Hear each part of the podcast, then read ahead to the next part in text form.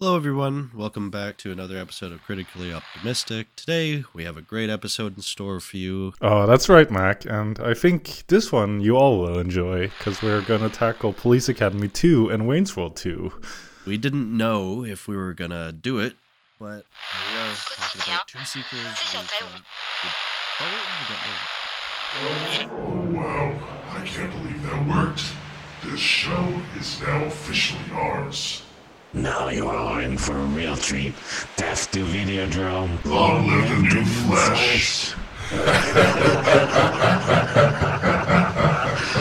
Now, let's get this show started. Yeah, thank God for that. I can't possibly bear another Police Academy episode.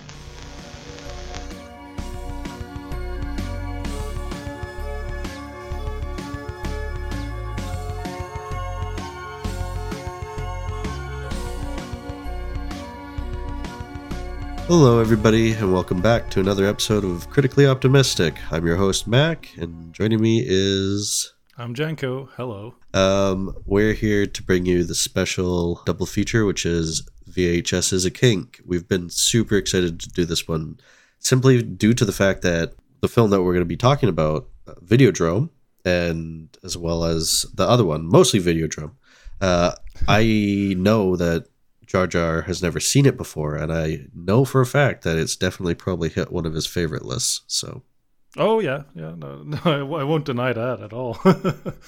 I mean, I've been looking, I've been looking forward to you watching it for quite Oh. some time, and I'm very, very excited to actually listen to what you have to say about the film. Oh yeah, absolutely, and and for the same reason, like uh, I think this, um, I think this will be a great episode. Um, seeing as I'm, uh, well, we we can dive a bit more into it later on. But how, what if we don't start? What if we start off with some news first um, for our Yeah. gentle listeners? That sounds great. Um, well, let's talk about the biggest thing that you could probably hear at the moment is for Christmas. I got a brand new microphone for my lovely wife. That sounds great. I, I think it Yeah. sounds great. Um, I think so, too. That is good. Yeah. Uh, what did you really get for. Christmas? I know Santa Uh, said we were very bad, but yeah, you probably got I- I- something. I don't think Santa was too harsh. Uh, I, I got my first air air fryer now, so now I have like um, three separate air fryers, which is fun. Um, oh wait, you have three air fryers at work? uh, no, like that work, yeah. Oh my God. I thought when you told me that before, I thought you were saying like you've had three in total and like two have broken. Oh no, no, they're they're still working fine. I just Oh you can't never have enough uh, air fryers. I think you can at three. I think you can. it's it's become an addiction. Apparently so. But uh, yeah, I also got some some nice uh, AirPod like headsets that have quite clear sound in them. I, I enjoy them, and I've been kind of on the fence about those types of earplugs, but they, they work well. And I always wondered like uh, how do they stay in your ear, but they actually do stay quite well in there. So I'm I'm, I'm surprised. Yeah, no, that's great to hear. I'm I'm still probably one of the last people that does not own a pair of like uh, uh, uh headphones like that. Um, so Mm. I mean, yeah. It's, it's a plus that it's completely um, it's a plus that it's completely Oh. wireless because like a klutz that I am, I can easily knock over my computer by not thinking I have the headset plugged in. So that's a plus for my side. oh, that's good. Um, anything else you want to talk about before we talk about the Uh, obvious stuff? well, uh, we can um, mention some, um, some some honorable mentions of movies we watched recently. Uh, Well, a as- movie that you and I watched recently was New York Ninja. Oh yeah, that's true, and that was uh, that was a fun viewing. Yeah, it Um, was definitely interesting. I mean, for a film that was dug up from a pile of pallets and had no script attached to it, oh, it was it was fun. I mean, it's not it's not like a crazy gem that you're gonna find, but it was. Oh was. no, but but for the for the work alone, it's uh, it's impressive and it's it's it's it's it's a a, a gem to be behold. Um, I probably used that phrase wrongly, but you understand what I mean. yeah, uh, yeah. I, I mean, uh, you get what you get out of it, and the story around it is great. I, I recommend anybody who loves films just Yeah, check it out. check- It- It's yeah. it's so fun. Um, what about Well, you said that you're moving recently. Um, are you done the That's move right. Uh, well, not not uh, entirely. We're still missing some um, some uh, kitchen appliances uh, like fridge and oven and stuff like that. But everything is coming along nicely. We're almost unpacked and. Uh, and uh, yeah, it's it's it's been a it's been a busy December, but uh, things are finally starting to wind down. And Oh. um? Okay, Seeing well, no, as- that's great.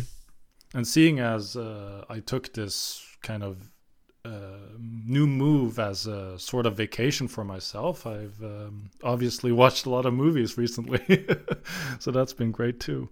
What would you say uh, has been the the best movie you've seen out of just your random pile of picks that you've done?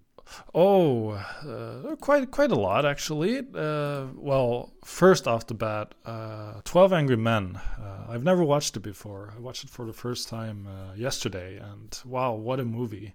It's it's really amongst one of the greater mov- greatest movies ever made. Um, I still also- haven't seen it yet. I've had it on my list forever. I, I just gotta jump in and, and do it. I, I just recently watched film number a thousand according to Letterboxd, and um, I was pretty happy about that because I chose uh, "Some Like It Hot," which is Oh, yeah. Billy Billy Wilder film. Um, mhm. it was it was great. I mean, I I tend to really like his films, even though I haven't seen a lot. But everything I have seen of his has been quite quite a lot of fun, and there he has a great comedy sense uh, to Oh. all his films, and he uh, definitely has a signature when it comes to making you laugh. So I always Oh, know that good. it's going to be a good time. Yeah, and Yeah, uh, it, was the first film I saw with uh, Marilyn Monroe in it too Mm. and uh, she was way better than I, I ever thought that her acting ability could can get to. She was really really great. I had a lot of fun with Oh that wow. too.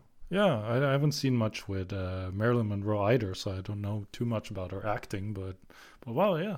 I mean, it's it's nice when you find uh, certain directors that you have no connection to, and then you just click with them really well. And um, uh, two other movies I'd love to mention uh, that I watched recently as well was um, uh, was uh, Martin Scorsese's Bringing Out the Dead with Nicolas Cage.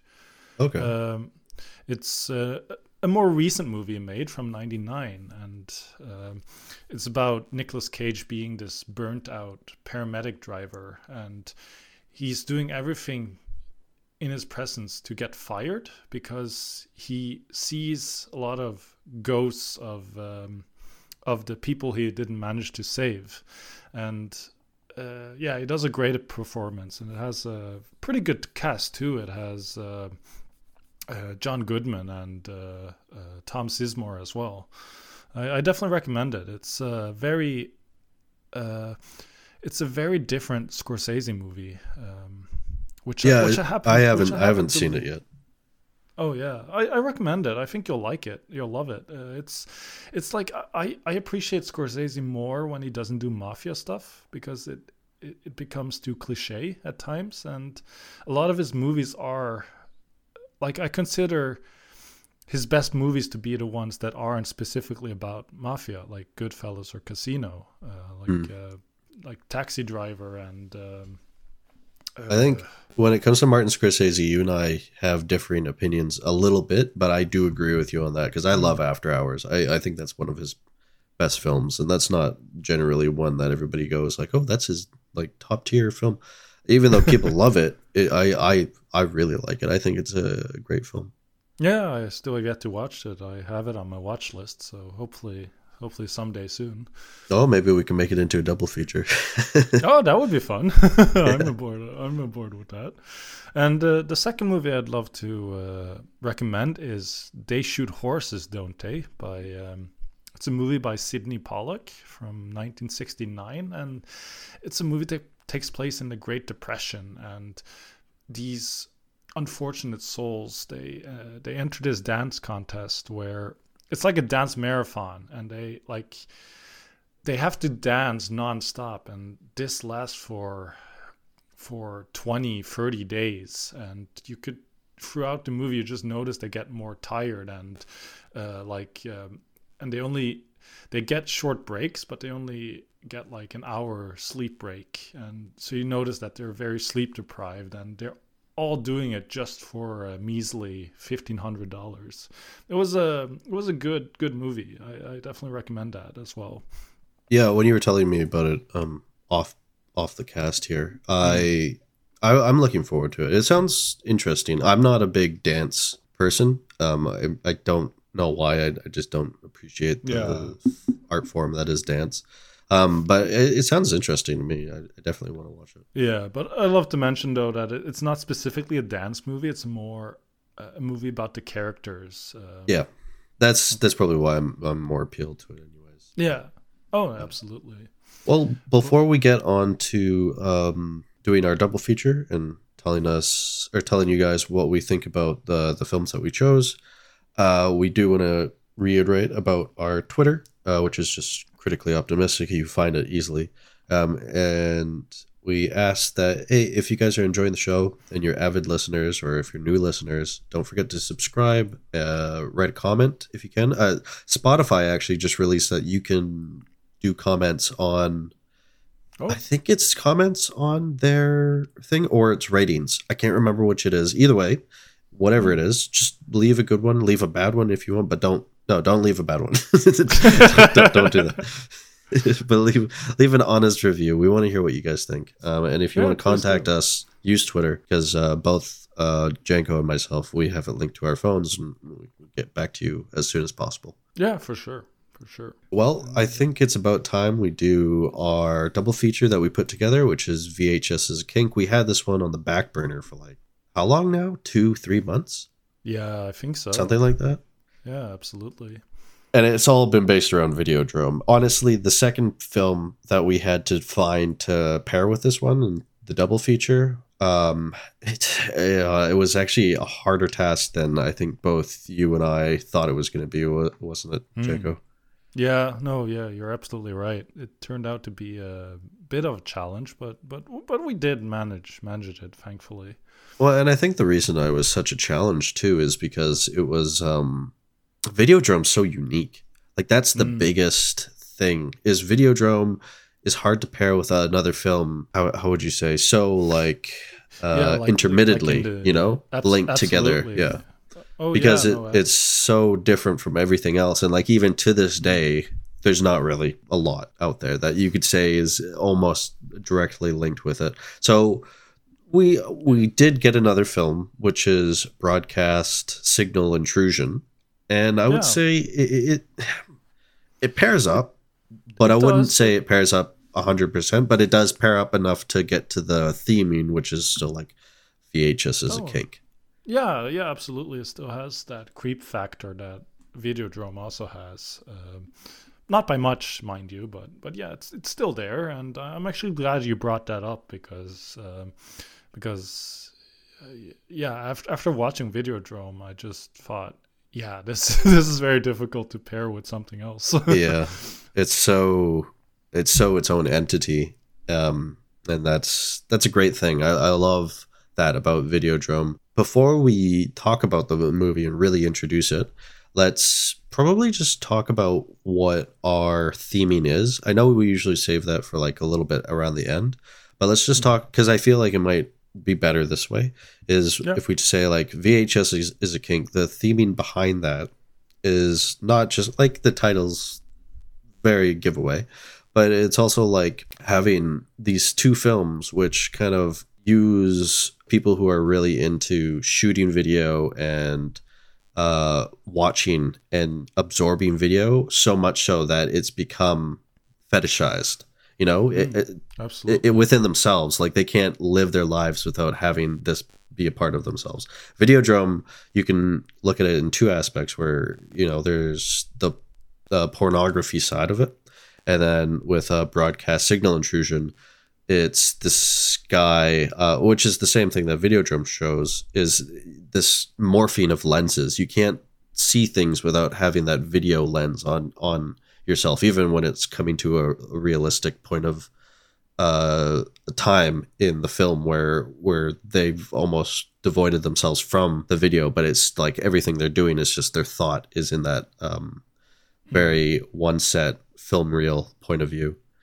Yeah, yeah, no, for sure, and it's also uh, it's also worth mentioning that uh, a slight trigger warning um, or um, content warning. Like, uh, we will probably just talk about uh, snuff films in this episode. Um, Yeah. considering Uh, it's video hard not to. Yeah, it's hard not to talk about that stuff without. I mean, with Videodrome specifically, specifically. Sorry. Yeah, Um, broadcast. I, eh, it kind of shares Ah. that a little bit, but not so much.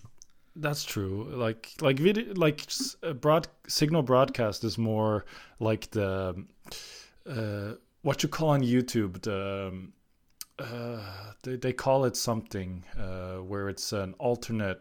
Uh, Oh, AR or- yeah, isn't yeah. the AR game It- the- yeah the alternate game. reality game? Yeah, that's right. Yes. that's right. Yeah, but um, we'll get to that all later. Uh, so Yep. for right now, Janko, do you want to introduce our next film? Yes, yes, absolutely. And yes, so the synopsis um, goes as follows As the president of a trashy TV channel, Max Renn is desperate for new programming to attract viewers. When he happens upon Videodrome, a TV show dedicated to gratuitous torture and punishment, Max sees a potential hit and broadcasts the show on his channel.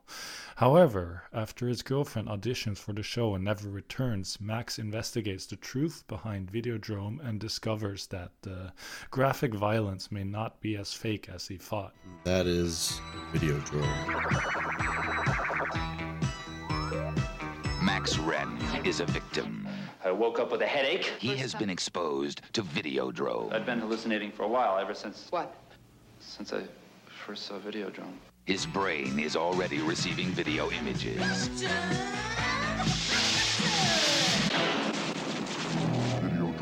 Videodrome. So, starring Deborah we Harris talked about the um, intro, which it, it sums it up pretty well. I'd, I'd say. Yeah, it does, uh, for sure. Um, What did um what what do you want to talk about with this film? Because there's a lot I want to talk about, but I I remember you saying like you've got a list and it's I think long. Didn't you say it was pretty long? Yeah, yeah. I, I- think I added more notes than I did to the Christmas episodes. Uh, but Oh, that's good. uh, yeah, no, I like. I, w- I want to talk about uh, the visual effect. I also want to uh, talk a little bit about James Woods, Yeah. And also the feel of the movie. Uh, I guess the best way to start is is by the general story. I guess. Yeah, so James Woods plays a TV channel owner, right? And he's right. also in charge of like making sure getting new content and new stuff to get people hooked because it's a very small channel and uh, their specialty is basically just porn. it's filth. Uh, Mm. Right. Whatever they can get their hands on to make people watch. And he makes a specific comment in the film that uh, if like they're so small, they got to do whatever they can to get people to watch. But yeah, it's it's such a great film on the topic of desensitizing yourself through media, Yes. uh, which is something that I, I want to get into more detail with you. But what did you think of Videodrome, uh, Jake? I, I, know we uh, usually save this for the end, and I, I want to save that rating for the end. But what did you think of Videodrome? Because that's what I've been I love. dying to I loved hear. it. I loved it. Yeah, you lot. loved it. Yeah. it was the it, it was the perfect weirdness for me um and uh i i don't have much experience with uh, David Cronenberg at all. Like I've only seen two of his movies, or sorry, three. Uh, that being The Fly, Shivers, and the movie that is least David Cronenberg, Eastern Promises. But yeah, this was such a great viewing, and I can I can understand why people love this movie so much. Yeah, And, I knew uh, you would love it right away. I uh, well, I I love it as well, and it's probably I wouldn't say it's my favorite Cronenberg film, but it's it's on the list of like top three for sure. Mm, yeah, definitely. Like I could easily see that. And I just thought that entire like it has an interesting message and it showcases that TV culture very well. How that is kind of like I will go more into this later on, but how that kind of is like become a recreational drug in in later days. Yeah, Um, especially now nowadays, Yeah. where it's like it's different back then with the era that Videodrome's uh, set in, which is just the era it was filmed in uh, the '80s.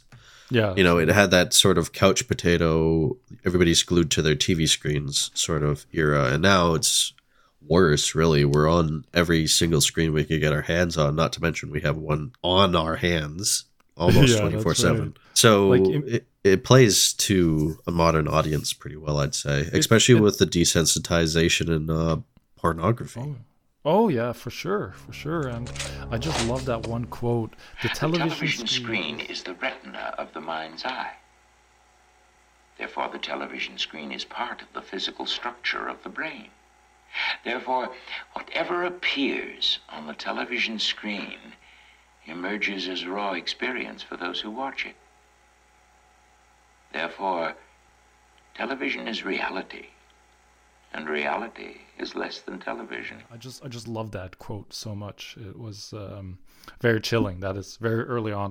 That's a good. It's a good one. Oh, well, oh, let's. Um, so the the film follows James Woods, who plays uh, Max Red, and we already talked about what he did. He finds a uh, signal, like a broadcast signal, that's from they believe is from Mal- Malaysia, and it's basically just torture porn. That's all it is. Yeah. He thinks it's fake. He grabs uh, what he can from the pirated like uh, broadcast signal, and he's trying to figure out like how he can basically present it and put it on TV. Um, and he's trying to get information because I guess there's a little bit of a a little bit of him that thinks like he he thinks for sure it's fake, but I think there's a bit of him that's like, oh, hopefully this isn't real, you know. And you can Yeah. get that transition with James Wo- with Max, I should say.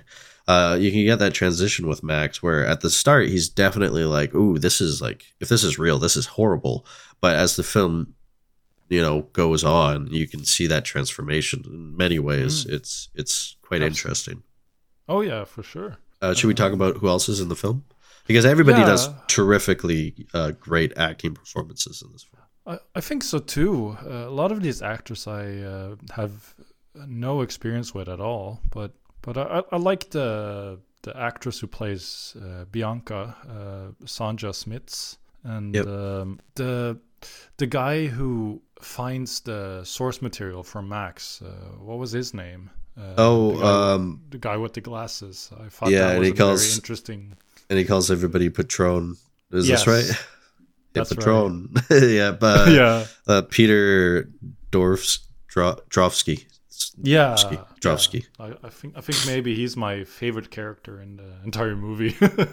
Everybody does really well with their roles. Um, which is like if people didn't do the commitment that they had to these roles justice, uh, I don't feel like the film would have been as good. But because literally every person does a great job in this film, it makes the believability and the um, reality that the film is giving off it's just so much more credence than what it ever should have uh, had. It, it, it's just a billion times more believable, and that's great. I love that. oh yeah, absolutely. No, I, I agree too. And uh, oh, I'm just seeing here. Apparently, when Max Renn has his helmet on, that is actually played by David Cronenberg. Oh, really? that's interesting. But uh, but no, yeah, like stellar performance uh, all throughout the board, and uh, this is something I've noticed in the other um, Cronenberg movies I watched. They always do a good good job. I, I like how Cronenberg managed to manages to get the weirdness out of them. Yeah, oh, Cronenberg's got his own style, something that his son's picked up on, and he's followed almost. Well, he's done his own thing, but I mean, it's like Yeah. he's trying to take over the Cronenberg image, you know, which is fine. I, I've, Yeah, I'm completely fine. Absolutely, like he's doing the same thing. Like uh, you remember Demons that we watched, right? Like right. Yeah, definitely. That that's by Lamberto Bava, and he's the son of Mario Bava, so they have kind of a similar style as well. So yeah, definitely there is there's, there's definitely some uh, some nepotism uh, when it comes to father and son directors. You could see the footprint that this film has had on many other films after it when it comes to especially like uh, stylized visual effects Oh. and like this sort of um, e- even when the film is taking from tropes of different films uh, with visual effects as well too it's adding its own presence into the mix which is throughout the film culture um, has been picked up on and, and built upon as well too.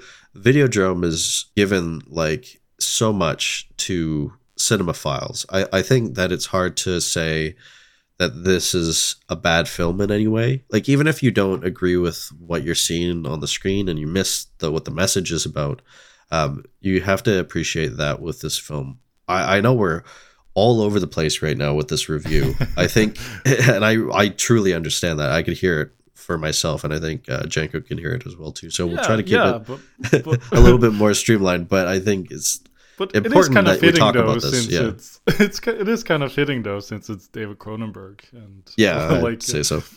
embrace the weirdness. Uh, Well, getting back with actors, I particularly love the performance from uh, the character Barry Convex. You know, the guy who does the, uh, who's in charge of the lens place. Who's oh yes, ultimate. Yeah. So, or he's played by Leslie uh, Carlson, who's in a few. He's in um, The Fly, and he's in some other things as well too, like That's Black right. Christmas and stuff like that.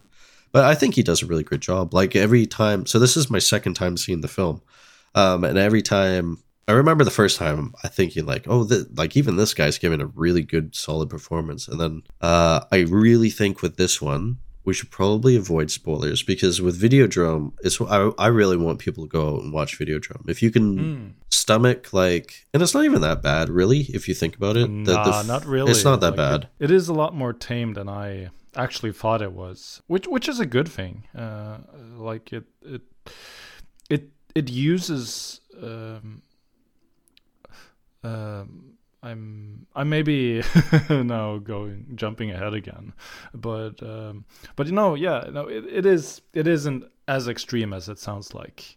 No, Um, it's not. Like So like they well, mentioned it- they mentioned like they mentioned snuff and like that is a topic but you don't really see anything uh, horribly violent it's not like you're watching um it's not like you're watching Salò or something Yeah, um, which is good. I mean, I I feel like Cronenberg knows what message it's trying to portray, and it's also not trying to be a part of that like problem in, in a sense because Cronenberg and I feel this was one of the ideas I had when coming up with this double feature theming is uh, Janko and I talked about oh should we do just a Cronenberg double feature um, which we could have done, but unfortunately, we started telling you guys ahead of time, like, "Oh, we're going to do VHS as a kink," and it kind of tied us to this little like pedestal that we made for ourselves of what we're going to be doing.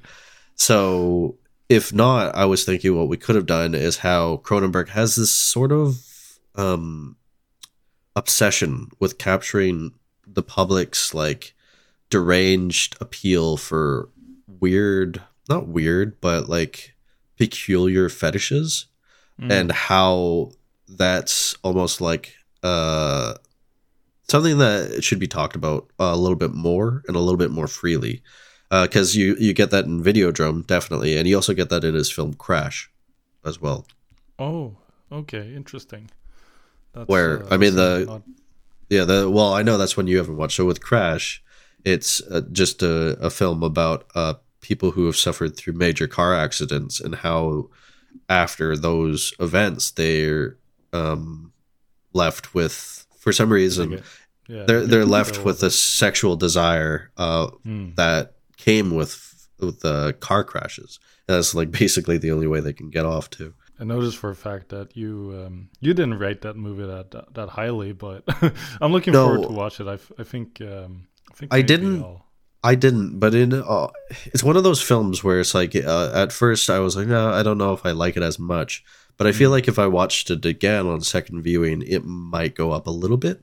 Um, I also think it might have been a bit too much for me. As where it's it was it's funny though because with Videodrome I totally get it. You know, like I get it from the very start to the very end. With Crash, I didn't totally get it, and that was one of his uh, not his earlier works, but is before Videodrome, where I think he acquired a taste for like how to tell this sort of story, you know. And I feel like I, I can't say I haven't watched interviews with Cronenberg about any of this stuff or Videodrome, so we're just I'm just going blind with these statements. But I feel like he also got a sense of like how to tell that story in a better uh, a better more professional manner that is more accessible to to uh, a, a wider audience Yeah, no, very true. I, I think so too. That um, that there is something. Um, uh, no, absolutely. so with um max grabbing the footage the bootleg footage off of the stolen signal um he starts dating a girl who runs a what is it's like she's a DJ for like a self help Yeah, sort of uh That's right, like a radio therapist almost. yeah that's right yeah correct Which, uh, um which I kind of, which I kind of, I think that's a weird thing. Like, would you ever like call a radio station to talk Well, that's- your deep that's the whole yeah but that's the whole But- like premise behind uh true, yeah. Fra- frasier Oh, really? Okay. yeah because i love i love frasier i think it's a good sitcom and I, i'm not Hmm. ashamed to admit that i, I quite like frasier um Oh. but yeah he he works as a radio psychologist and you just Okay. call in and stuff like that so yeah she play she plays the same thing i, I believe it and i think back then that was a thing that you could do just call up a radio uh, probably not anymore today because you know not as many people listen to the radio um but yeah true.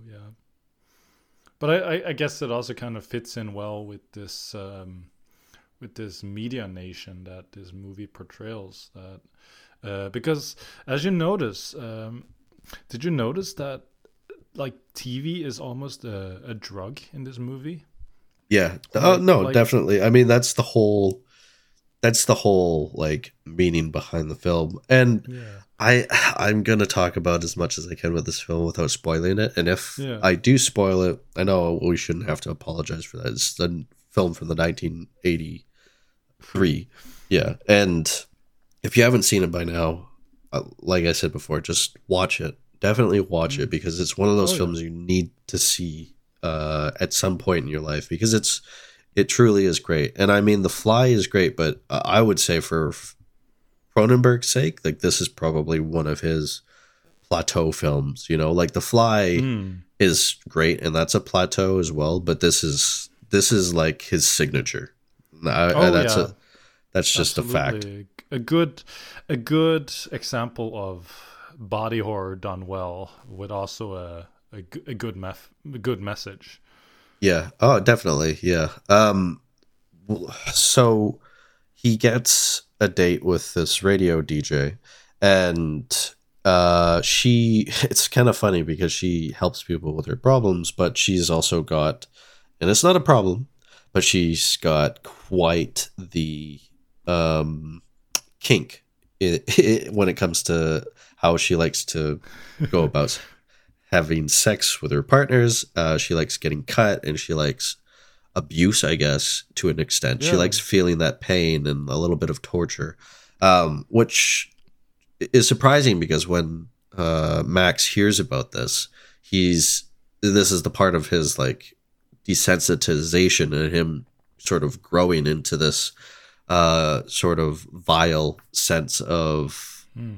what he's used to, you know, because it's not a shock to him anymore. And when she says that to him, he's a little bit taken back from it. And he Yeah, he wants to like there's a part where she says uh she talks about like her cuts and like she says like cut me right here and James Woods gets bothered by it. You can tell he's really bothered by the fact that she already has cuts there and he's like who cut you there you know and it's just because he's he cares about her and he, he doesn't understand how someone could do that to someone else in the real world. And it plays with the fact that like the the tape that he finds he's so intrigued by it but he he's convinced for him his own sanity that it's fake. No one could really do that to another person. So Yeah, true.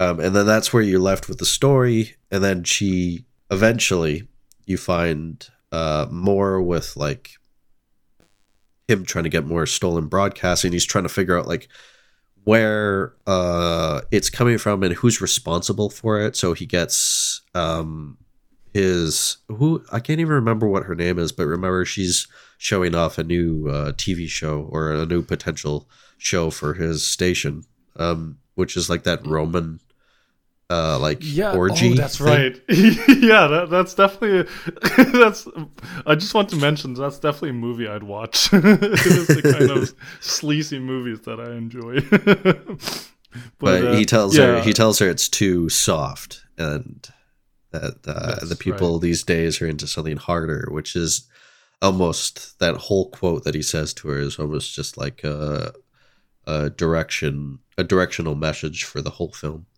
Yeah, no, that's true because uh, there's also another scene earlier on when he when he also talks with the board members and they talk about like they watch something on the screen and they also mention something about this being too soft people won't watch this Oh yeah, the Japanese film oh yeah that's right yeah at the very start. I f- it was one that very funny with the the little doll, and it's just like this wooden penis. no that's right It's got like a massive head on it too. yeah Yeah, and they're like, yeah, it's too soft. It's too cultural. oh i agree Well, you know me. well, you've got a few more points that you want to make, so Yeah. Uh, well, first off, uh, I just want to um, mention the performance by James Woods because I have to be honest, I'm usually not a huge James Woods fan. I don't think he's very arrogant, but uh, he's great in this role. I like it, yeah, if someone wants to tell me that this is the best role he's ever done. I'd agree with that. I definitely. Agree. Oh, absolutely, me too. Because he he works so well with the story and and with his iconic voice too. It just fits so well in. Uh, it does. Has a has a punchable face though. Do you really um, hate James Woods, eh? I don't feel Yeah, that I way don't- about James Woods. I'm fine with him, to be honest. I, I have no no problem with him. yeah, I mean, it's probably just a very nitpicky uh, feeling that I have, but I don't know. I just it just never, I just never considered uh, thought he was. Um, he's not one of my favorite actors, at least. But for this movie, he he did an amazing job, and that's something. Yeah, I, I'd agree with you. I mean, well, I, you know, I think everybody did a great job in this. Yeah. Uh, so, as the synopsis says, it's or the summary of the film, sorry, is that uh, Max investigates the truth behind Videodrome after the disappearance of his basically newish girlfriend because she says that she has a conference and it's in Pittsburgh and um, he recently finds out like oh the broadcast is not coming from uh, Malaysia it's coming from Pittsburgh. And she says that she's going to go audition. And he gets quite upset about this because at this point in the film the idea that it's real has been told to him already. Um, and he doesn't still believe it but there's a part of him that's starting to come around to like this is real and i don't know what i've gotten into and this might be a lot more dangerous than i think i ever should have gotten close to um, hmm which leads him to get a little bit more paranoid stuff like that and he goes out to find out the truth behind videodrome and the, it, it all leads back to uh, uh, a different person who played a character named uh, what was it? It was O'Blivion but what was his first name i can't remember what his first name was oh yeah brian O'Blivion of course yeah it was played by uh, Jack Creley Yeah. yeah. So yeah, and oh god, and then after the film just rolls on out, like Yeah.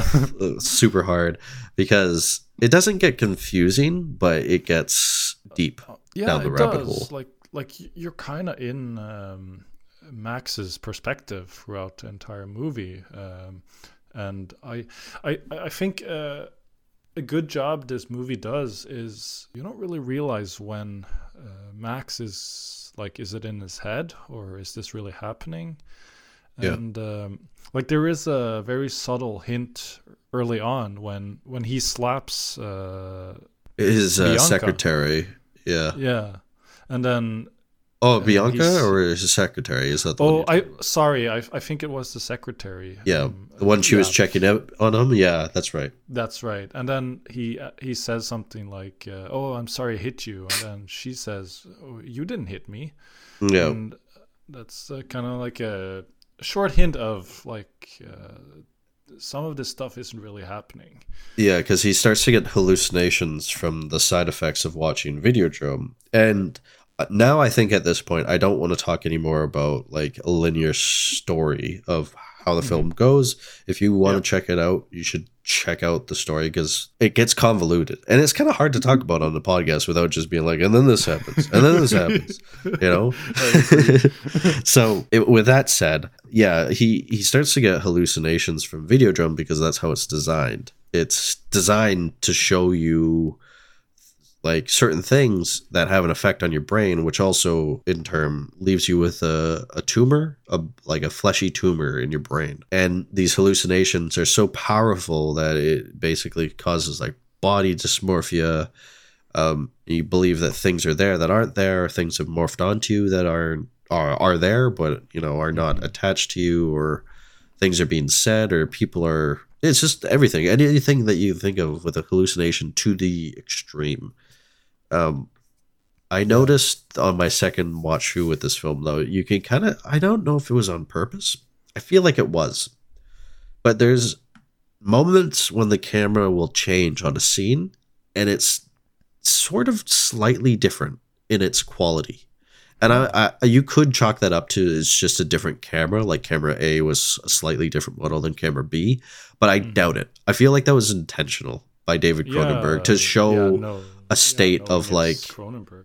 yeah, well, to show a state of like, because when it did that, like with the TV sets, right? You had that almost like uh, a more um, static film, Yeah, and it kind of did that a little bit when he went into an- a hallucinated state, and when it switched back to real life, it was a little bit different. But it's so slight, like you really have to pay attention. I could be completely making this up. It could sound like complete conspiracy theory no, point of view. It is, a, it is a valid point of interest. I'd, I'd say. it, it helps you track like when he's really hallucinating as opposed to when he's uh in the real world and because that at the end like becomes a little bit more um hard to follow uh Yeah, even though it's not it's not totally important but it, it, it does become a little bit of a, a, a questionable situation Yeah, no, absolutely. I thought the visual effects were done really well. Yeah, I love the visual effects. We we've talked about the visual effects sort of a bit on our very first pilot episode with uh, critically Oh, that's, optimistic. that's right. And n- now I understand what you meant by Yeah. uh, that that uh, that screen coming out. Um, Yeah, and oh, the yeah, videotape breathing and stuff like that. That's right. And like I noticed that it it could have easily been over the top with the effects, but it's it's contained in such a minimalistic way that it it just works so perfectly. And I just I just love that uh, that that pistol that gets phased in his hand effect. Uh, that was Oh yeah, and so well. that's that's a little bit of what I was talking about, where it's taken uh, from other films previously, Mm-hmm. because I, I feel with all the effects they're totally original. With that effect, I I definitely feel like um, that's been taken a bit from that Tets, Tetsuo the Iron Man. Is that what it, that film is? Oh, yeah, must be. Uh, there's definitely. I, I haven't there's- seen that film, but from what I know of the film, that seems like very much uh, something that would be in that film. Oh yeah, there's definitely some influence there. I'm I'm sure. Yeah, I, I definitely think that as well. I also want to talk a bit about the entire message of the movie. It has this very eerie presence, uh, like it's this very TV nation. Television is a drug. I I noticed very early on uh, there's a scene where um, he tries to meet the guy who um, who sends him a videotape, and you see that uh, there are a lot of people here that are in cubicles, almost like a rehab center, and they're all watching television. Television, I yeah, love- I love that scene very much. yeah. and, It- uh, and the, the with the- excuse for that was what was it? Was to get them to rejoin society or something like that. Wasn't it? Yeah, to stimulate that's their brain to wanting to rejoin society. I think it was something like that. Yeah, he says a quote like television is a curse, a disease. Videodrome is to cleanse the filth of the TV Yeah, so they're nation. So they use Videodrome as a way to you find out later, yada yada yada. Videodrome, of course, is bad, and that's no surprise. But Uh, it's being used more than that. It's being used so that for those people who are sick and depraved, quote unquote, um, and that want to watch this sort of thing, they're the thing that's bringing down the modern day society. And with Videodrome out there on the air for them to easily access, they can insert this brain tumor into them and basically kill them off and uh, create a better tomorrow, which is what they believe. Um, and you've kind of get this around the end of the film. You kind of get that two clashes between uh, two different opposing forces, which is the Videodrome and the New Flesh. Oh yeah, and there comes the quote that I've always heard but never knew where it was from. But damn, what a good quote! Yeah, I love that quote too. Death to Videodrome, long live the new flesh.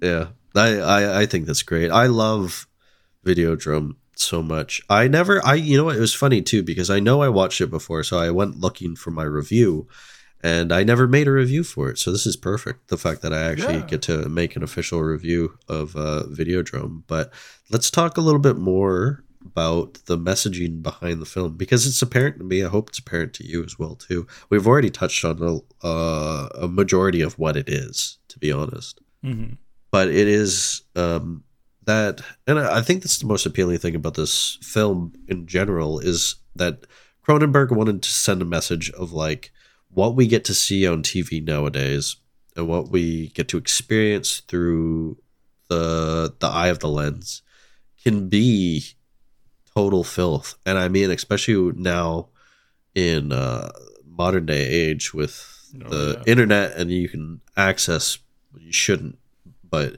you can access things that not safe for life you know you shouldn't be looking at but if you become one of those sure. people where you, you you watch those things and you get desensitized to it in a, a different basis it takes away a human aspect of yourself you become does, something yeah. different and that's what cronenberg's truly trying to say here but Mm. he's also trying to say in the same sense I, I believe there's two parts of him that's trying to say like there is that and there's also the fact that we should be able to choose what we do and do not want to see um for ourselves. It shouldn't have to be it, it, it's we're not that's not the blight of society of people wanting to watch depraved things because it's an outlet for us not wanting to do that. And to blame you know maybe incidents on video games or television is just foolish. It- it's not that. Mm. it's it's just an outlet. But there's an extent. And i think he's really made it clear as like there's two there, there's a silver lining and there's you know you could either not want to have any part of it which is fine that's your own choice. And then there's the other part where you're losing that humanity of yourself when you're just you're mm. so far in the deep end that it's got no effect on you then you've got a problem. And that's to me anyways you know that's what this film is about. Yeah, no, I, I- I think you summed that up quite quite perfectly, and uh, it is definitely a movie that is way ahead of its time. yeah i'd say so Def- yeah def- definitely considering considering if you think of uh, media today and how like like you still have a you still have some censor today, but it's definitely gone a long way where violence and filth is much more appreciated. Um, does does that make sense? Yeah, no, no, Um, it, it definitely makes sense. I'm, I was just listening to what you had to say, but yeah, you're right, and uh, it. I mean, things with like uh, LiveLeak online being completely Oh. closed down, which is I people are going to hate me for yeah i it's a good thing. That's what i think too. It's a good thing that that stuff isn't easily accessible. People will definitely disagree with me on that and that's fine but that's just what i believe. And i i i'm on the camp that there's some things you just probably shouldn't see uh, on your own free will. You know, I, I think that if you see them in real life, it's a different triggering effect when it's not on the sc- when it's not on screen. When you see it in real life, it, uh, even for the people who watch it on the screen all the time, see it in real life, it's Hmm. going to have a different effect on you. But you shouldn't have you shouldn't be seeking it. I, I truly believe you shouldn't be seeking it, and that's why we have film, and uh, like that's why we have That's horror right. films. That's the attraction is because we all have that pent up uh, need to see like this violence, but no one wants to see the real thing, and that's the great thing about it is you always know that there is this ungenuineness to it. It's pl- like it's show and tell, it's play, it's uh nothing but smoke and mirrors. You know, it's it's you you know it as an audience member, but you can absorb it uh, as an individual easily because your conscience is like that's that's fake, and Yeah, absolutely. that's the great thing, and that that's something that Videodrome definitely tackles too with with uh, Max. You know, at the start, we we've already touched on this, but at the start, he he thinks it's fake, and th- that part of him that thinks it's fake is completely on board with what it is. But as soon as he has that middle ground of like this is real, he starts getting truly upset about it, and uh, yeah. But but then he absorbs himself in it more, and uh, he loses what uh, effect it, it ever even had on him. Absolutely. That's, But- uh, that's a that's just a very good good good point you you said there. I might be a little bit of a. I mean, no, no, I wouldn't say I'm that such a hypocrite. Like I, I watch a lot of this filth, but I, uh, yeah, I was just gonna say uh, Yeah. you're you're on the different camp than I am, but I mean you But- can but- stomach a lot more than I can too. I mean, yeah, and I, I always know know that it's a movie. Um, like uh, like the slogan for uh, Last House on the Left. Uh, uh, when you're watching this movie, uh, just repeat to yourself: "This is only a movie. This is only a movie. This is only a movie," and uh, that's what I think with every movie I watch. Um, uh, some of them are very much on the extreme level, mind you, but Yeah, but uh, it's yeah, it's it's the I, I, I like dark stories, and um, yeah, I, I I never if it's something truly horrific, I'll of course turn it off. Uh, well, how did you feel about the stomach vagina? oh yeah, yeah, I noticed that too. That was was like very um, yeah, that, was very interesting. I mean, it is. I don't know if David Cronenberg had to shout out like the fetish that is the VHS, uh, you know, and the the sex I mean, yeah, uh, depraved there's, like uh, things we can see on it. But yeah, it is another symbolism of how video is a fetish, and um, it is. Yeah, it it really is how there's this like disconnect in the brain of what what you're seeing on porn. mm, It's another the whole other topic that we really didn't even talk about, but anyone who watches the film can see is like there is a clear message of like pornography and the desensitization of like what can sexually arouse you after, you know, because you watch this stuff and uh, it becomes like I can't do anything unless it's this depraved crap that I've uh, somehow, well, eh, which has actually become a whole other topic I don't even want to get into, which which is a true thing of what modern day uh, or younger generations, I should say, are having a problem with because they're watching things online that are too abrasive, that is so far from what um, sex is in in real life that oh it's yeah. becoming more and more of a it's a problem because it's not real and No, yeah, true. It becomes an addiction at, Mhm. at some point, and then, and then it basically you want more and more of that, and then it just turns into into this extreme depravity. but uh yeah the vagina stomach is a that's a thing. I also loved. I also loved the TV screen BDSM session too. How did you uh, how did you feel about the way um without spoiling it how did you feel about the way that barry guy dies at the end oh well that's a bit of a spoiler but who cares how did you feel about that like the way uh because he you know he's on stage and then max Oh, goes yeah. yeah Yeah, that was that was interesting. Uh, I uh, honestly though, I thought the movie lost me a little bit uh, when Max um, does that thing in the end. Yeah, well, let's because we've I think we've dissect, dissected this film enough. Um, do you want Yeah. to talk about just a little bit of the ending without spoiling it, and then we'll talk about our ratings and how we really feel about it, and then we'll go on to our next one. Yeah, no, uh, that sounds good. I just uh, it just felt so unnecessary. Um, Do you think it was unnecessary? Because one thing with the trivia is that uh, I'll, I'll I'll might as well do this trivia now. Is that there were three Yep, endings made for this Okay. film.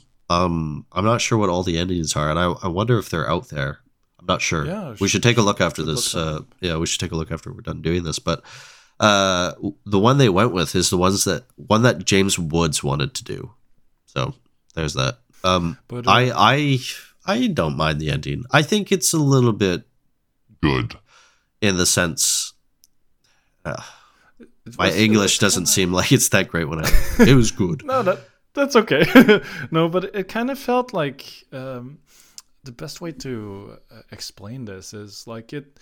I jived with the entire movie until the like the last couple of minutes, and then it like turns into this like action movie almost, and it's like it just felt so different than what the movie actually was, what the movie was actually trying to portray. Yeah, it's it, the ending is the ending is not as effective as the rest of the whole film is for me. Mm. But it's still good. Like you know, he's he's affected by the hallucinations and of this disconnect between reality and television, and it, it shows because you know he's sees he, sees that vision, and then it, we see it again at the end Yeah. and it, uh, to me it's just a, a, a rehashing of like you know you have to be careful with your the differences between you know what we choose to watch as entertainment and what truly is uh, reality Uh, there there's two different sides there and to blur those lines can can be difficult but you you you, just have to make sure that you do and, and if I'm missing the point, or if uh, as an audience member you're listening to to us say this and you're like, I don't think that at all about this film, that's fine. Tell us what you think because we'd love to Yeah, know. please. But Absolutely. it's to me that's that's what it was about. I, I think, and I, I also think it was I think. Yeah. I think it was Max's way of, well, it was Cronenberg's way of ending the f- film. Like, this is a possible way to end a film. And I think it was Max's way of, like, ending a cycle, you know? No, yeah, no, definitely, and I, I, I think we both uh, understand the the movie um, uh, similar. Uh, I- I think we both got the message and what it's trying to say, and it is a, a very unique special film, and um, it's just yeah, no, I'm, I'm very glad that I finally watched it. Well, and it is definitely one I let- need for my collection. Let's talk about uh, trivia and then we'll do our ratings for the film. Yes, Let's talk about the fact that there were three. No, I'm just kidding. We, we were talking about that. fact. um, no, this one was interesting. So the guy who played the Japanese porn dealer, what- for lack of better words, uh, David Taboshi, uh, or Tabushi, you know, I'm not Japanese. I'm not gonna say anything about that. David, whatever, uh, who appears briefly as the Japanese porn dealer. Um, he Yeah. later becomes the minister in the Ontario provincial government. Which I mean, I'm from Ontario, and I di- I di- never knew that. That's interesting. That's a weird Oh, that, thing. that is pretty interesting. Yeah. it's a weird thing for like the guy to be a part of, but okay.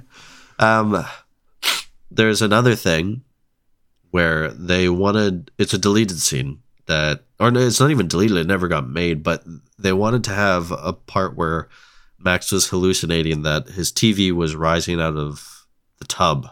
And apparently they spent a lot of time trying to figure out how they can have this tv rise out of the water um, and be playing something on on the television at the same time. And apparently they they found a solution after lots of attempts but they also found that if you make a TV waterproof, it just floats. So it screwed up the whole thing because they couldn't Oh. push it down. It just kept floating. So they just scrapped it all entirely. wow.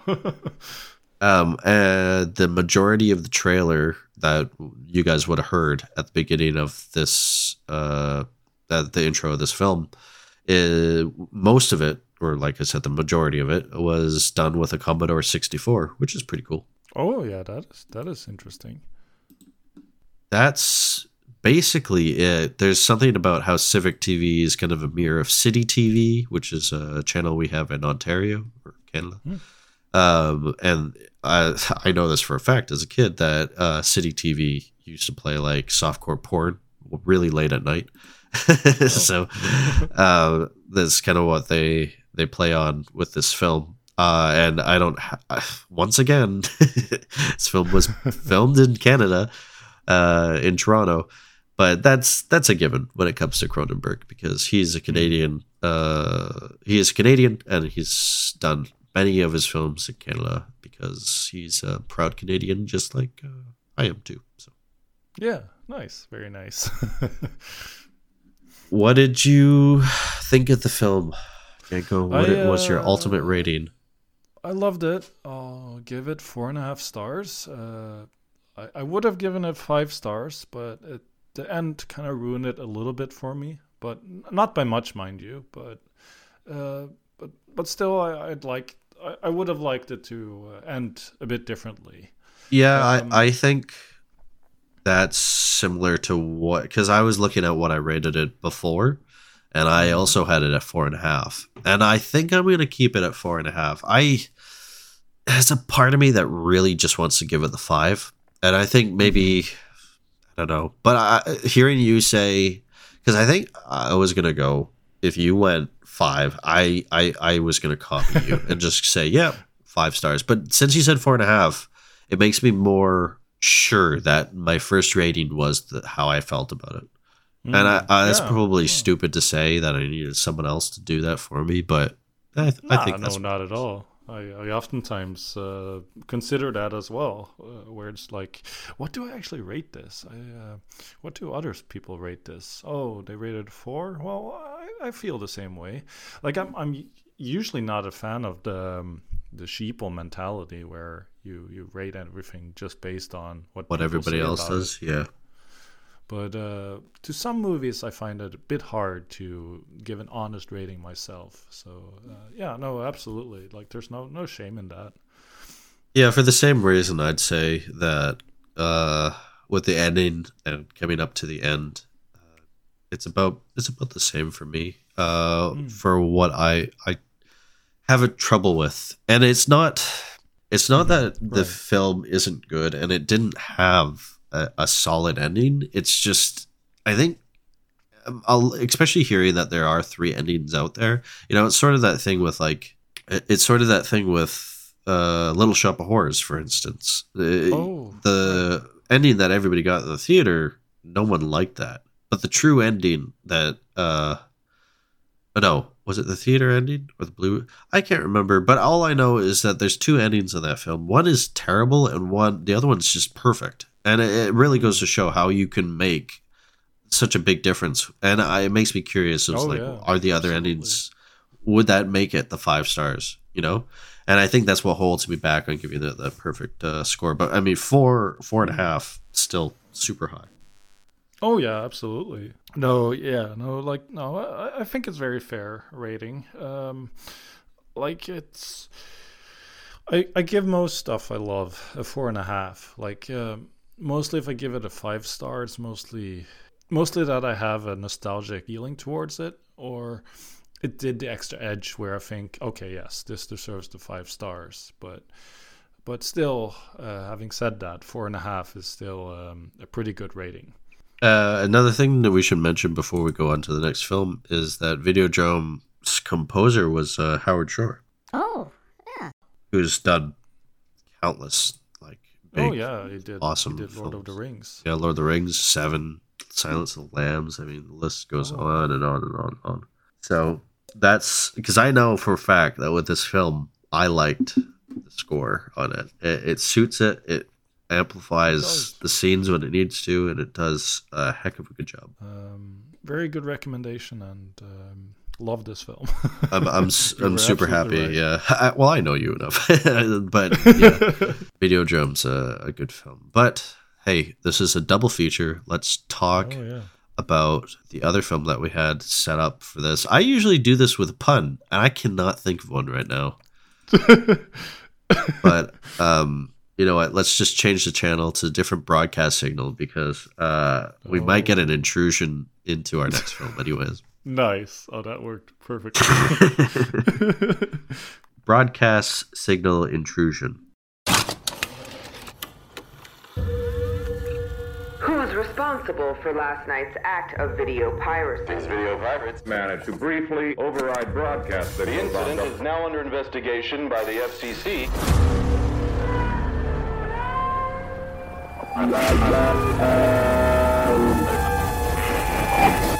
What was that? with this film, it's about. Uh, we should say that this film was made recently. Uh, it's on rent, Yeah. like uh, it's you rent it, and um, it was made. I don't know. I know it's a 2021 film, but it's the most recent film I think we've had on this show, apart from like Home Sweet Home Alone. Yeah, no, you're absolutely right. I think I would say even this one's even more recent, just for the simple fact that it's like so hard to find at the moment. Um, but yeah. a broadcast signal intrusion is about. It, well, it's based in the '90s. Uh, a video archivist unearths a series of sinister pirate broadcasts and becomes obsessed with uncovering the dark conspiracy bes- behind them. Uh, very similar to Videodrome in sound, like with its summary, but very different film for for for true. And it's suitable because this guy in the film is he has this f- fetishized need for the camera. And it revolves around the death of his wife right if i yeah, recall that's why. Yeah, you're right. um more so but the the film revolves around uh this guy what's his name james who's played by harry shum jr who's i don't know him i i think he was in a tv show that's really popular i i believe Okay. I I, I yeah. can't remember, but um, he was in Crazy Rich Asian, which I know people. Okay, yeah. No, I, I, I don't have any familiarity with him either. Um, Sorry. Uh, yeah, he so he works as a video archivist, and he is basically doing his job. He's dealing with he's still dealing with the grief and loss of his uh, wife that happened probably mm, a, quite a long time ago, I guess, right? Like ten years ago. yeah. Or Yeah. earlier than that. Something is is quite a while ago, anyways. And anyways, while he's at his job, uh, I think his job is archiving videos, but he's basically taking VHS tapes and turning them into DVDs, I believe, which is in the '90s that would be a new format. Mm, that's true. Yeah. Um, and he's given the task of like, oh, you got to do this one job. And so while he's watching this video, uh, he uh, sees that the signal is interrupted, and it's this this pirate broadcast that takes over the regular station, and it's just of like a a man a robotic mannequin saying nothing but like screeches and lots of you know horror sounds basically. And uh, he becomes obsessed with like what this is and what it's about. Um, and then as the film goes on his obsession turns into like a conspiracy obsession and it leads him down a rabbit hole that he believes is connected to his uh, wife i believe he doesn't particularly state that in the film but you could tell that that is the fuel for his obsession Oh yeah. Yeah. he's, he's trying to get some sort of closure out of it um what what did you think of the film Uh, I I thought it I thought it opened uh, solidly. Um, I thought it had an interesting uh, presence. Um, the whole videography archivist uh, theme of the film I loved, but I, I, I didn't I didn't I didn't really love this movie as much. I think the the synopsis fooled me to thinking this would be something great, but uh, yeah, it just was a bit of a letdown. Um, Yeah, I I like I think I, I enjoyed it more than you did. Um let's just talk about where this film gets its inspiration from because I believe like Oh, yeah. by talking about this we'll talk about the film a little bit more. But it's very clear. So this film is brand new. If you want to watch it, uh watch it with a double feature. Um if it's not part of the double feature and you watching this film, I'd say take it or leave it. It's your choice. Uh but uh, with it paired with Videodrome, I think it goes pretty well. This film is deeply inspired, right, writer wise, and uh, what they did with the script by the real incident, which is the Max Headroom incident. Um, and for those who are unfamiliar with the Max Headroom incident, it was verbatim basically what the script of this movie is about in so this film is based in Chicago and where the real incident happened that it's loosely based off of I shouldn't even use the word loosely because it basically is is Oh, also yeah. in Chicago. So they share, share the same places. They share basically the same year, which is 1987. Uh, this one is done in the 90s, but the incident uh, is, in the film is probably actually around 1987. So they might have even used the year too. yeah, I think so. Uh, I think you have some truth there. Um, so what happened in the Max Headroom signal hijacking, which is something that happened in real life, is Yeah, or Uh, two. It happened at two. It happened at two times the same day. Once during um, a news broadcast, and another one during a, a re re airing of uh, of a Doctor Who episode. that's right, yeah. And there's only archived footage of the one incident, which is the uh, Doctor Who episode, I believe. That's right. Yeah, and it's I I don't. Did the person responsible ever get caught? No, they never did. No? Uh, but it does lead me into more of what this story does. It's so crazy because I believe this person, honestly, who wrote the script was obsessed with the real incident because they've got a lot of information that I've. The only reason I know that they have this information is I too.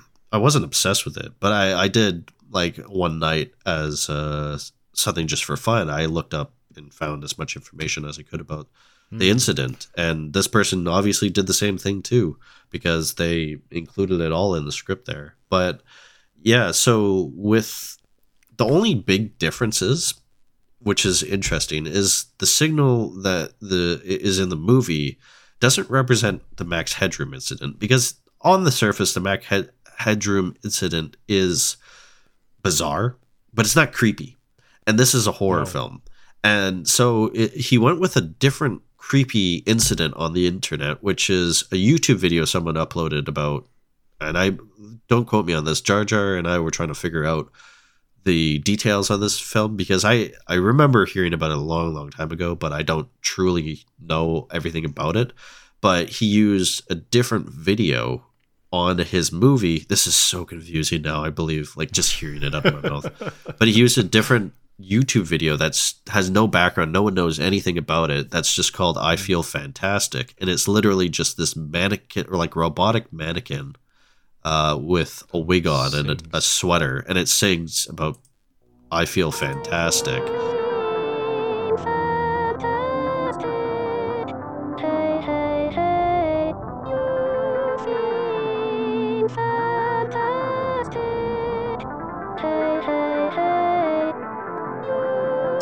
Uses these things, uh, mashes them together, and creates a story in the film. Um, but with Max Headroom and the film, there's so much similarities. Um, I'm gonna go into more of those similarities a little bit later, I think, because we, Yep. we've got to talk about the film a little bit more before we can get into the other similarity. That's quite. I didn't think he was going to go that far into personally, and that's what surprised me the most. Yeah, no, yeah, no, me too. Like that is that is definitely the selling point of this movie, um, because I because I I just love I just find the the whole incident very fascinating, the Max Headroom incident, and it is a creepy thing that happened. Uh, but uh, yeah, the story uh, I thought it was pretty so and so.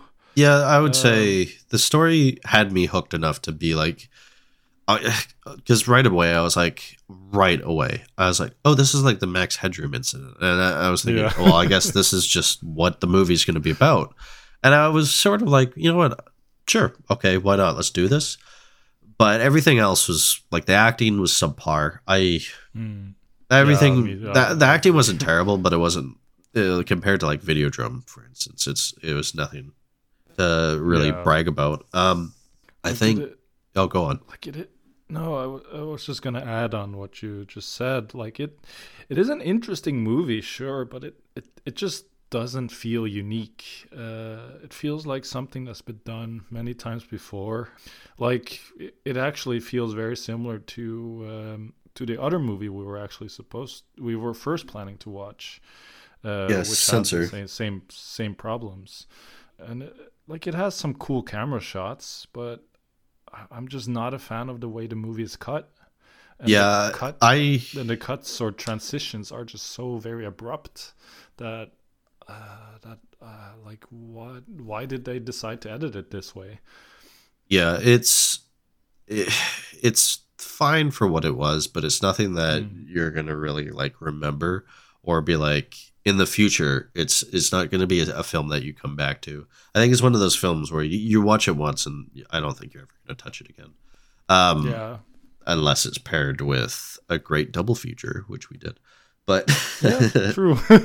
um, but it, it, yeah, like it, there are, one thing I did like about the film is the score it had attached to it. Oh, yeah. um, which was a very dark jazz, and I I thought it it amplified the story anyways because there's sort of like this detective um yeah, perseverance It's kind of like a uh, like a yeah, it's kind of like a noirish a little bit to it. I, a little bit agree, yeah. and uh the And- yeah the composer knew what he was doing with it i th- i believe personally that it was No, yeah, quite I agree. I, I I took a, I took a note of it as well that the music was good um, at times, and um, yeah, I thought it it fit in the story pretty well. Um, but the, but the entire movie in its in its entirety kind of feels like an X Files episode, a Yeah. bad X Files episode. It's funny, you're right because the the film itself like is unremarkably shot. It's I shouldn't say it's bad because it's not bad. It like it's it looks fine. You know, it's not like it's not shot like a bad B movie or anything like that. It, it looks like it's shot decently well. Um, you well, you could argue that it's like a, a high budget B movie, but um, yeah, its sound design though even like I, I was just talking about the music but even its sound design I, I quite liked i remember writing that Mm. down saying like the sound design in this film is good Yeah. it is quite good I, that's right. I took a note of that as well, and uh, that that is definitely a, a high note of this movie. Uh, not a high note, but uh, but it, it's um, it's a good thing about this movie.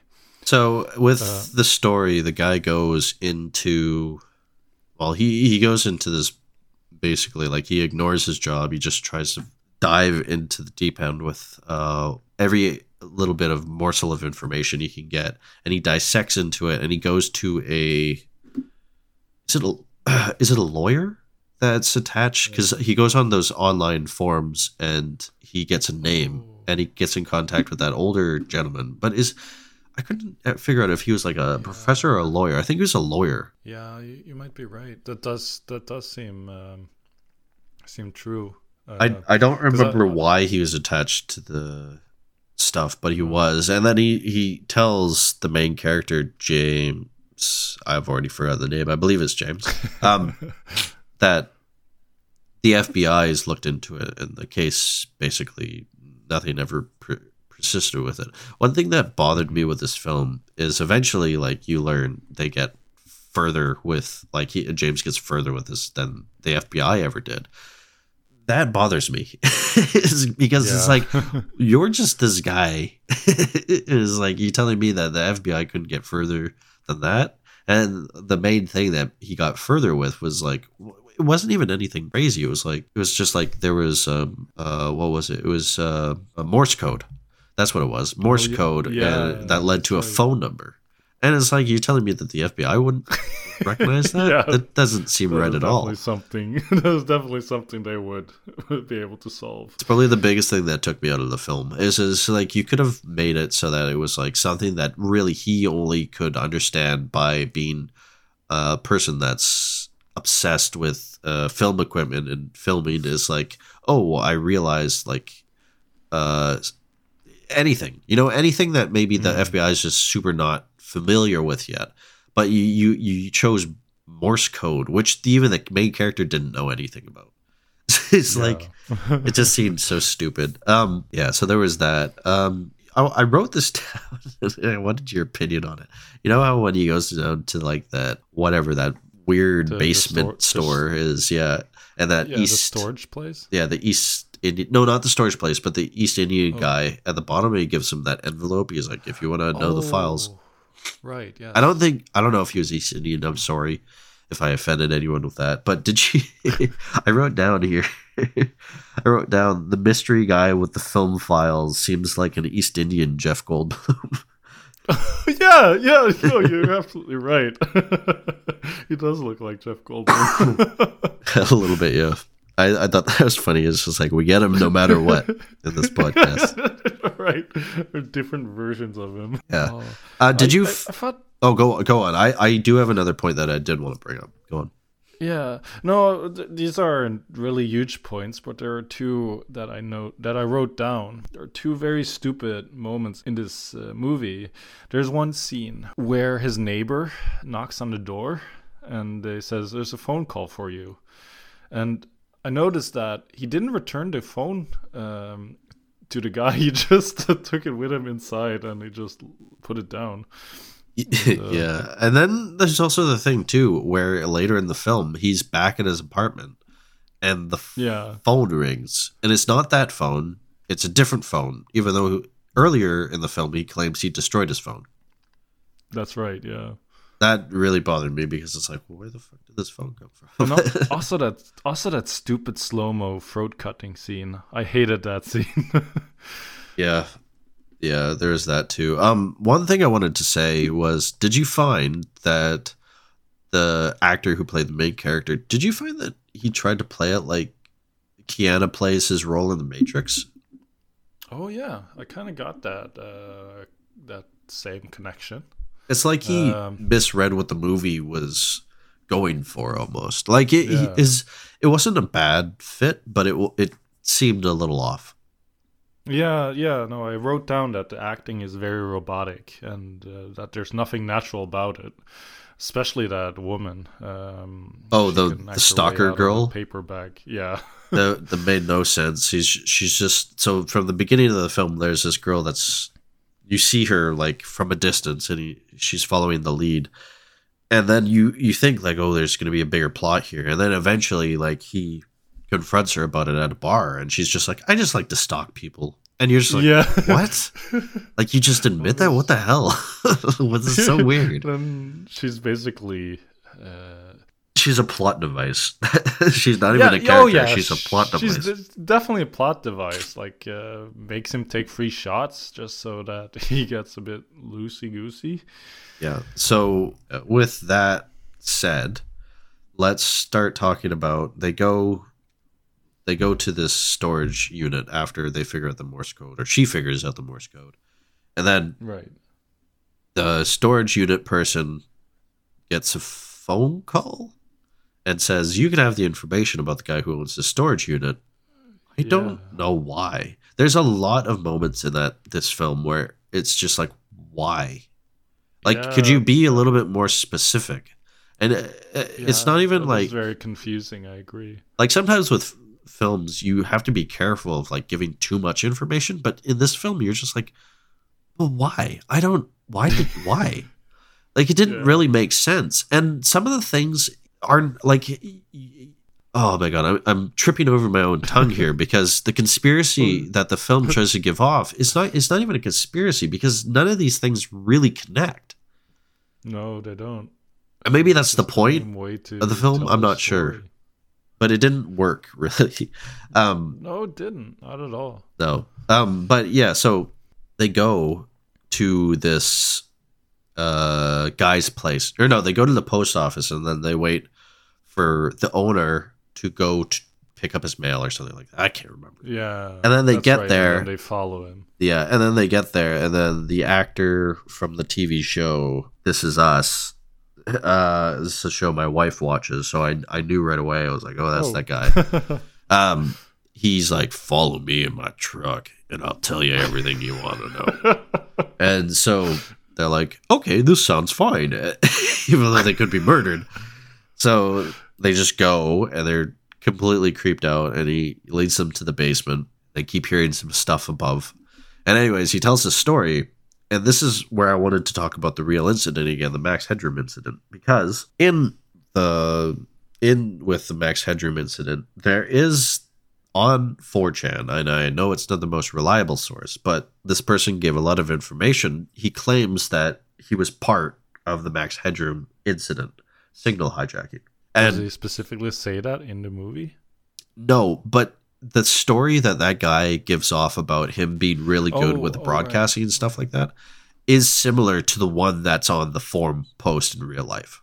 Oh, okay, right. I like understand. it's Yeah. changed a lot, but it's it's like if you look at both of them side by side, you can see the connections of like where he Oh. he drew from. Because the real one is like I'm, I'm going to keep it short because it's a super long story, but the guy becomes friends with like these uh weird like sort of group of friends in Chicago, and one of the, group of friends has this brother who's like a little bit on the spectrum, and he's really really intelligent with broadcast signals and all like that TV signal stuff. Like it's just a hobby of his.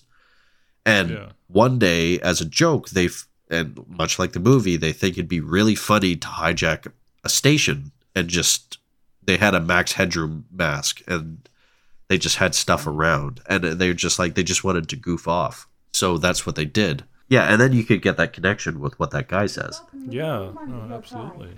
But it's the only way to learn. I'll get you a hot drink, miss.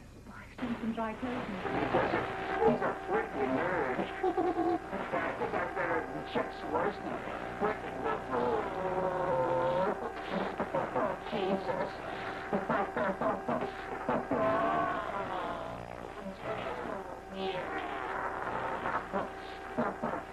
I don't know why my, my nose got really stuffy. I don't I have no Yeah. fucking idea why.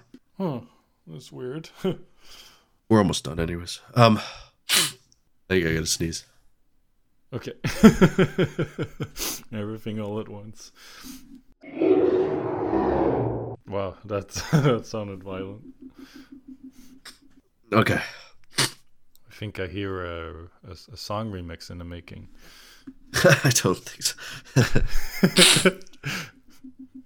Let's start back up. Uh, so the similarities between the two stories are are clear as day, and like you could tell that this guy he drew that inspiration, um, and that's basically all I want to say with that is, i- that that's where my interest came with this movie was like how he he took that and made it into a script, which uh, kudos. I mean, Yeah. he he made a interesting enough script for me to be like, oh, I uh, this is kind of cool. I guess. Yeah, yeah, it is cool, but the execution could have. Uh, the execution was very poorly, though. Uh, like um, it, it could have it could have done a lot better. Um, like as as just looking at the movie alone, uh, taking away taking aside the Max Headroom stuff, it's just a very average, below average movie to me. Um, Well, let's uh let's talk about the ending and then let's do our trivia and uh, uh ratings of the film. I, I don't I don't believe I have much else to say about this film, just for the simple fact that it's like we- we've we've uh, clicked a lot of my boxes here and whatever with the film. Also, I want to talk about how these two films kind of relate with each other a little bit more. Um, but yeah, let's do uh, the ending. Do you wanna you wanna talk about it a bit? Yeah, I don't remember too much of it. It was he basically uh, made uh, the guy read uh, read on the list, right? Uh, about that he's the guy who did it. Yeah. So he, I can't remember. I you know what? I can't remember either much. Yeah. It's like he figured out where this guy's place was because the girl that he had with him one day, and this is a weird thing too. They were in the hotel.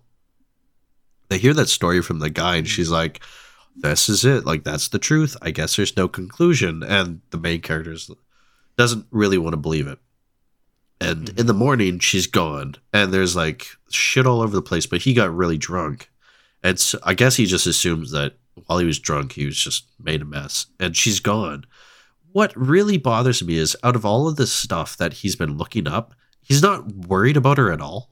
You know, like not worried that she was taken or something like that. She, he just goes back to his normal life. At that point, you're like, with the story, I don't know. It's it's weird because the story, or sorry, the director um, doesn't give any indication that this guy is losing the plot that much. You know, like it, they show he's kind of losing it a bit, but not to a sense where he doesn't care consciously about other people. That's true. That's very true. Um. So yeah, he goes to this guy's place, and he figures out who the killer is. And I don't know. The film's very. The film's very like vague about if it's the truth or not. I'd say Hmm. because you don't know if this is a place that he found and the the guy's just an innocent bystander but also the guy seems unhinged as well too you know? Yeah. it it's very confusing as to what the film was trying to go for. And if it was trying to be like like oh leave like kind of like a situation of leave it up to the audience's opinion. But to me it was so clear cut uh, that it wasn't enough of like well i guess he's crit you know like it didn't make sense It didn't. No. but yeah i don't know what do you, what do you want to add to it so I uh, no. I think you said. I think you said everything that's worth mentioning.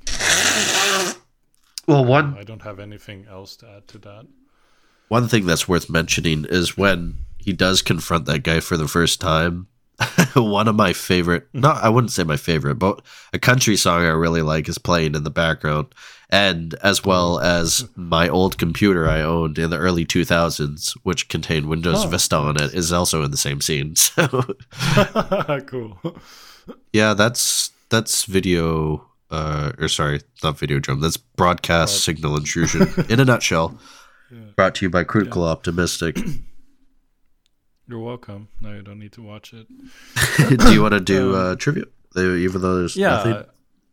yeah. I, I, there's still some. I mean, we've already talked about this, but uh, I mean, yeah. Obviously, uh, Max Headroom was an inspiration. Uh, in the in the movie, they mentioned two fictional TV shows, uh, and they're referencing Doctor Who and another pro- program.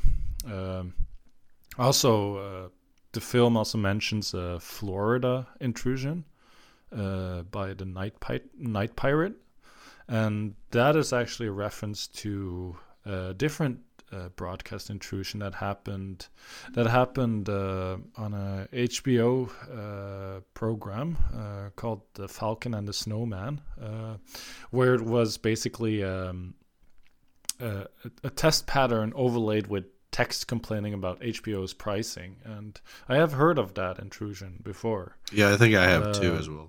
Yeah, this happened in uh, '86, so one year before Max Headroom, and um, uh, also the look of the intrusion video Android is an oddly. Uh, in in the proportionate room was copied from the early 2000s internet videos of Tara the Android. Is that the same? Maybe it is the same as the I Feel Fantastic. Um, that might that might be. I'll look it up really quick while uh, you give us your takeaway on the film because I guess you're done with trivia. Yeah. no, yeah, no, you're right. Uh, yeah, no, I, I, I, I didn't like the movie. Um, there were some good moments. Uh, I liked the music. Thought there was stellar sound design, but it, and and the the background of the film, what it was inspired by, and um, the whole the whole Max Headroom thing. Uh, I I love that. Uh, I, I I yearn for stuff like that, but uh, it was just a very poor execution. It was it was very um, lazy horrible acting. Um, I uh, I don't think I'll ever watch it again. That's for sure. What would Um, you uh, and- give it out of five stars? In initially, I thought, but having talked more about it, uh, I think I'll give it a two. Two, eh? Okay. Yeah. What about you? Well, I thought I thought the film was interesting enough where it kept my interest to know how the story was going to play out, but ultimately with the ending and it's vague like not knowing which way or which lane it wanted to stay in. Um Hmm. I feel very similar to the way you did. Surprise, surprise. Uh, oh wow. yeah, but I think I, I would rate it a bit higher than you did, just for the simple fact that uh, I did not enjoy myself. Uh, I'd probably. What did you say you give it? Is two stars for you? two two stars. Yeah. I'd probably just go two and a half. Not not much higher than what what you did, but two two and a half is a fair. average film for me. So Yeah. uh, let's. And, uh, oh, yeah, so it turns out that uh, the I Feel Fantastic video is actually Tara, the Android. uh, So, Android. yeah, I saw that as well. Yeah. So that is definitely an also uh, good good find that we uh, both realized that. Yeah, well, I mean, it just shows that we've also got no life like this guy. So Maybe we should make Signal Broadcast Intrusion too. we can do a better job. yeah.